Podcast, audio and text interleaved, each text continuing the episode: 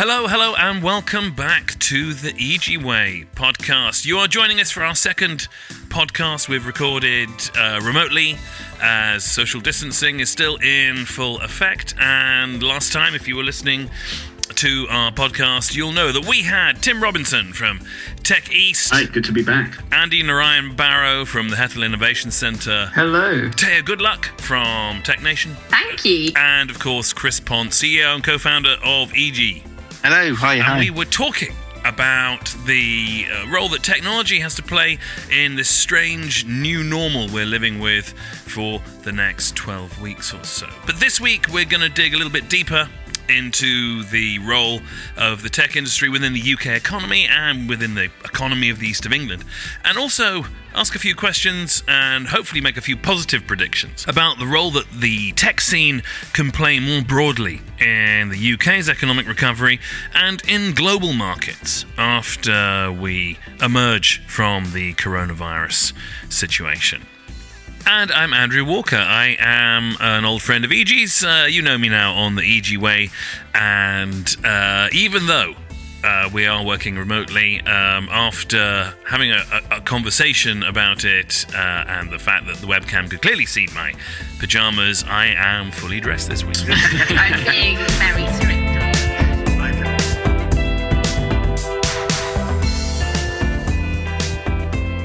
So, Thea, thank you for, for joining us. One of the things uh, I think we can kick off is uh, tell us more about your work at Tech Nation, but also the work of Tech Nation itself. Yeah, absolutely. So, I mean, my role is I feel so fortunate to do it. It's the first thing to say. I feel very lucky. I mean, I'm primarily focused on supporting digital tech founders in the East of England to scale and grow their business. So that can be through engaging with Tech Nation's growth programs, which are both sector and stage focused, um, signposting to relevant resources, and sharing opportunities like corporate innovation challenges, for example, um, along with also making a lot of introductions to fellow entrepreneurs, investors, and other key players in the ecosystem. And that's both on a local and national level. So, really, I'm here out and about, previously out and about in the market, meeting people for coffees, etc., understanding about their business, their opportunities, challenges, and seeing how I can support with whatever they might be. Now, obviously, it's very much done over Zoom.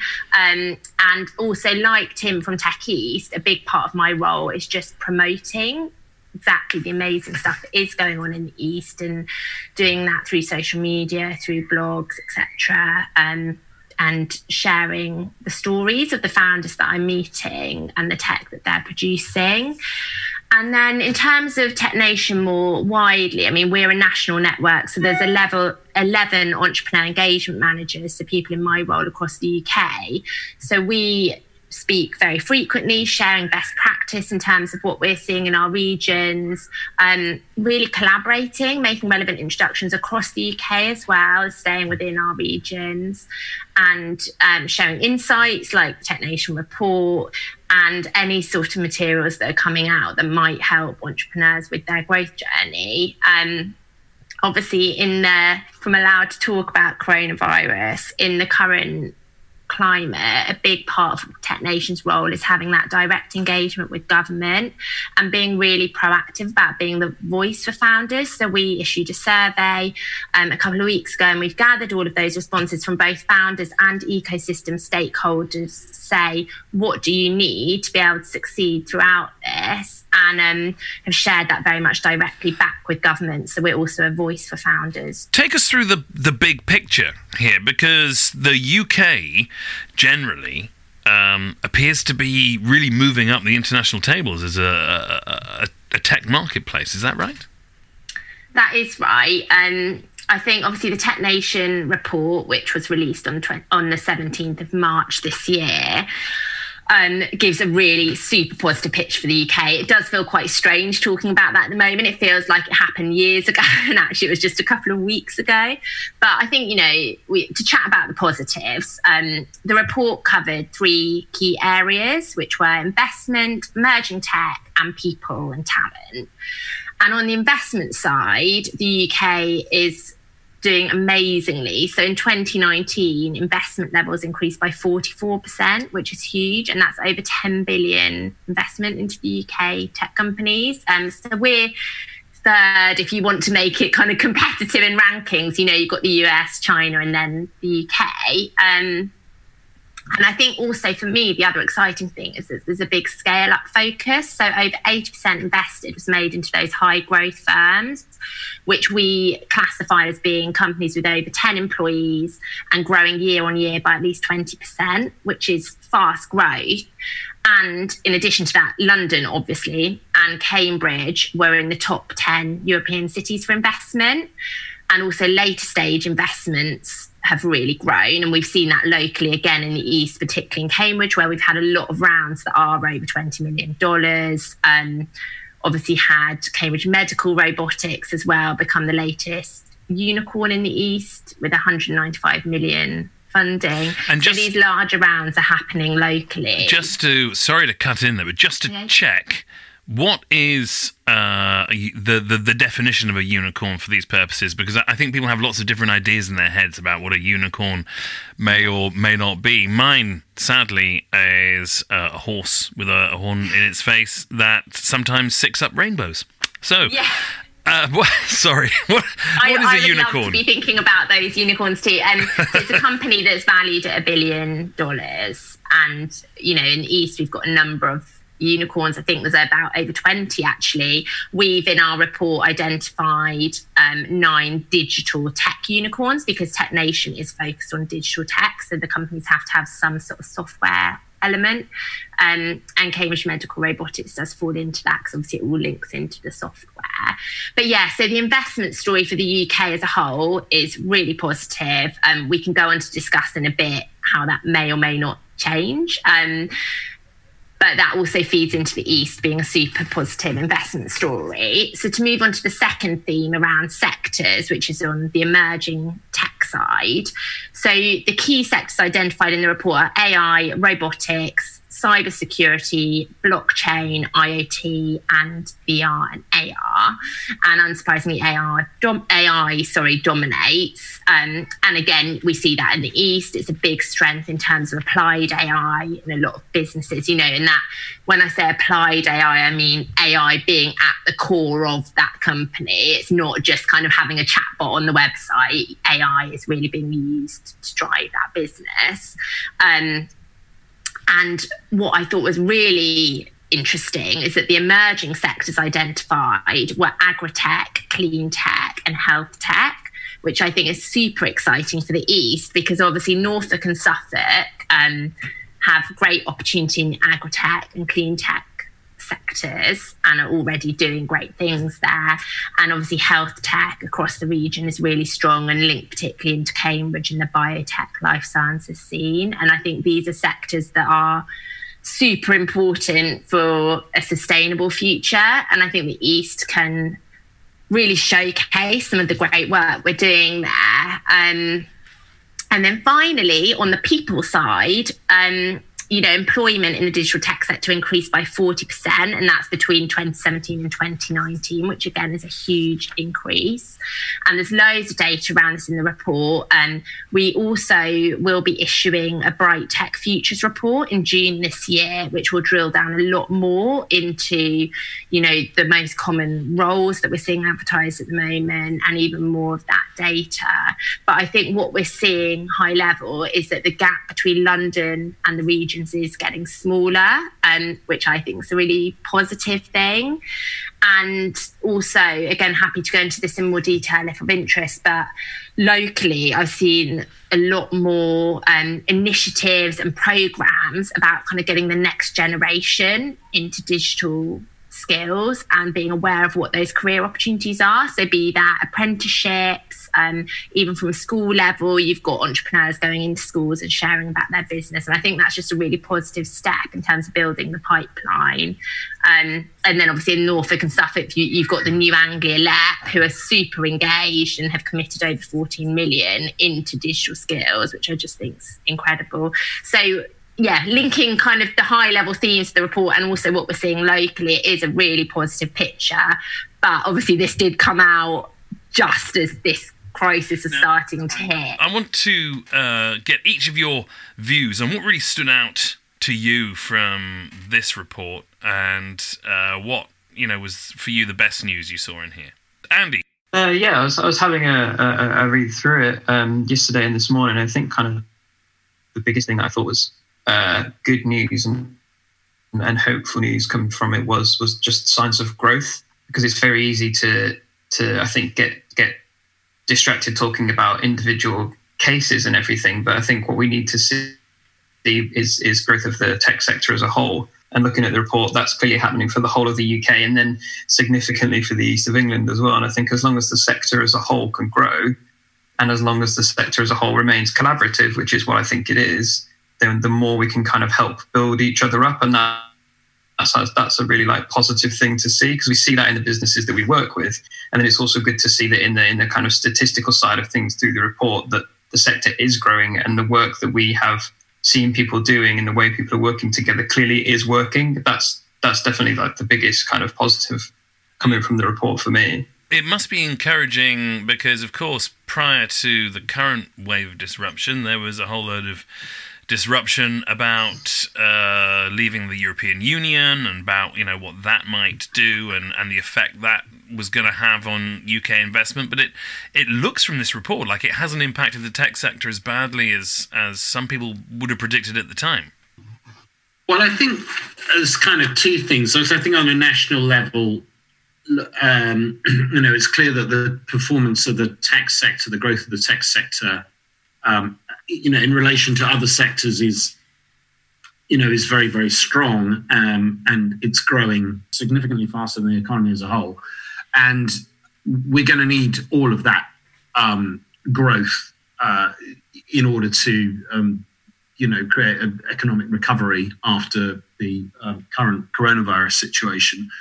Um, and then the, I mean, looking at the east of England, I mean, it just jumps out, I think, how important the east of England now is at the at the kind of you know at the high at the macro level for delivering growth in, in, in the rest of the UK. And it's because I think as um, as Andy was just saying, you know, we have innovators who are, you know, deeply immersed in particular markets and solving particular problems that are really global problems, whether they're in healthcare or climate change um, or energy. Um, and, um, you know, there's a sort of, there's a long tradition, I think, in the east of England of, of, of really um, deep, um, informed sort of innovation.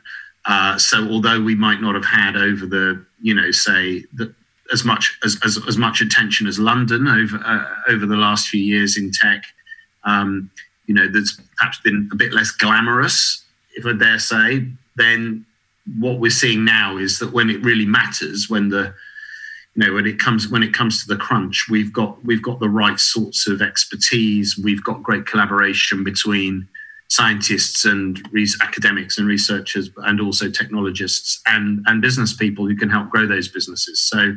So, so the East of England is going to hopefully be a really, you know, important, you know, engine of, of, of recovery and growth.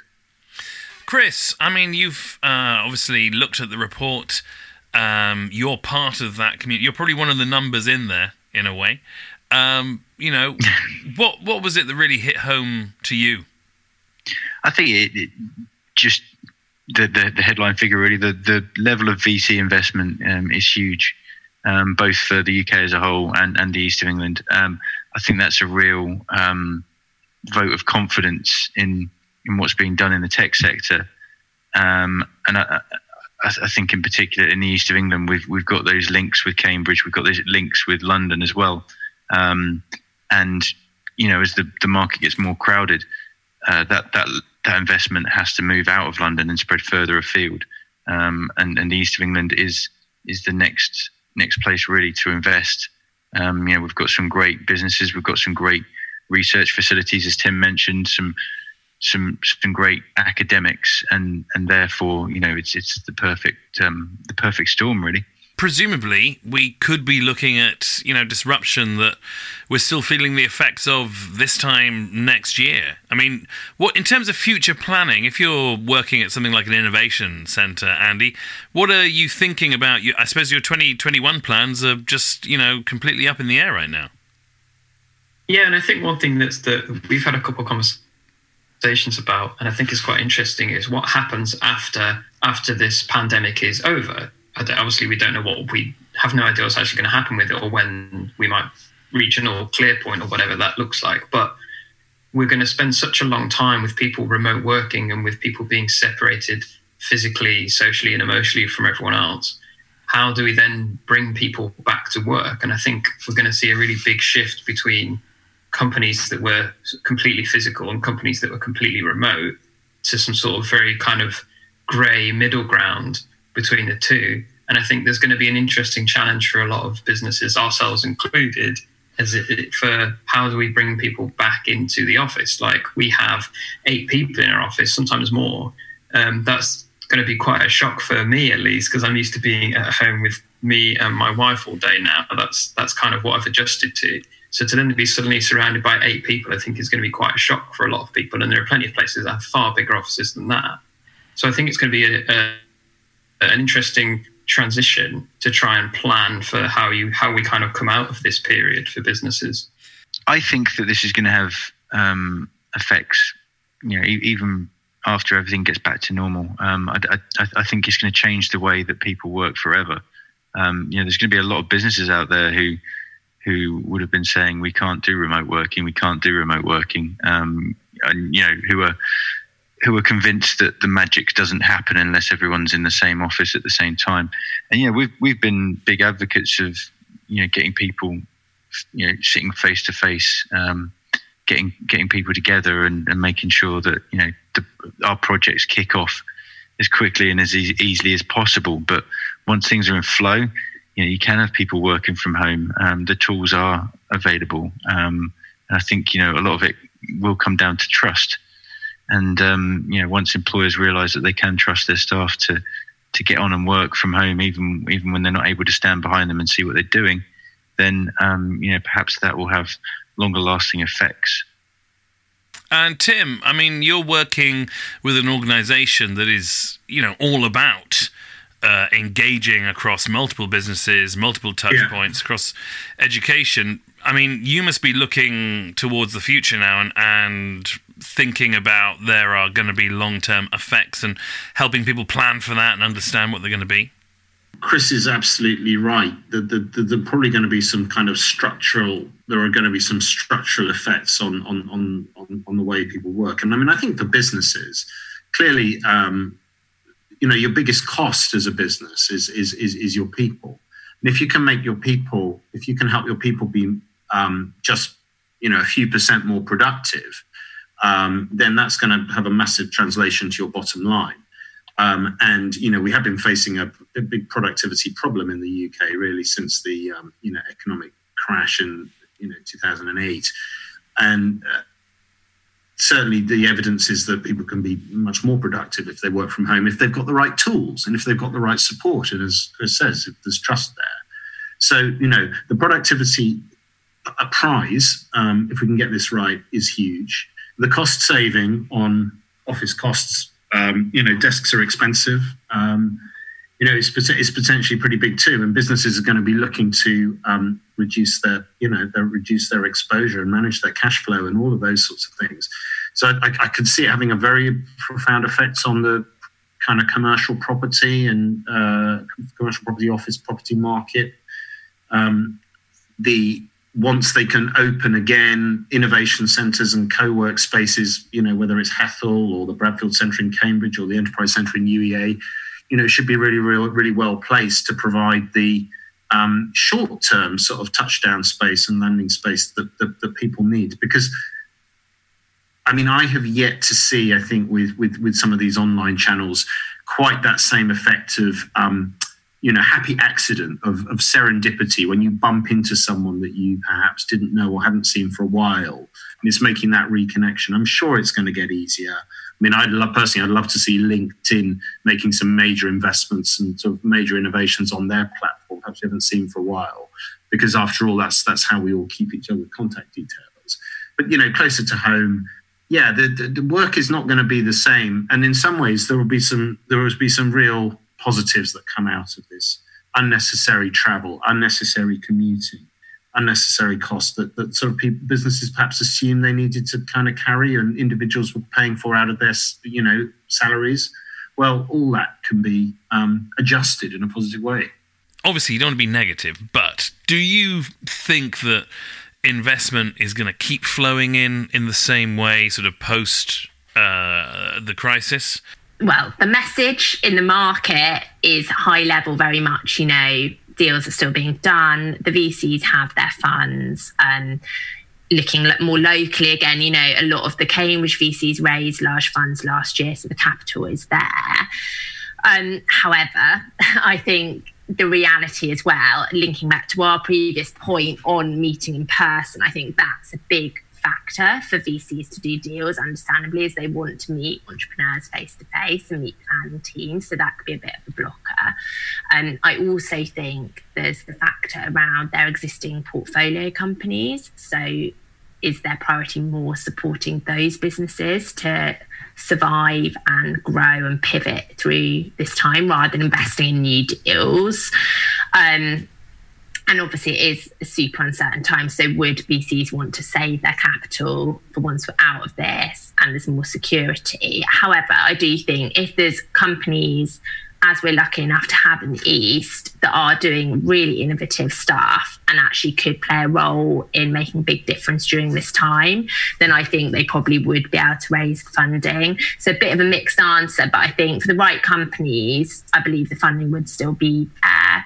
Um, but obviously it is going to slow down. We did a bit of a plug, but we did um, fundraising in the lockdown webinars, Tech Nation, and we've got a blog as well and our website around that that could be quite helpful. And I also read a really good article from Angular Ventures that's uh, all around funding at this time and the reality from a VC's perspective. So there's loads of content online to check out, but I think I do think obviously it is going to slow down, but the good news is that the VCs do have funds at present and they are going to want to deploy that at some point. So I guess it in part depends how long this goes on for as well.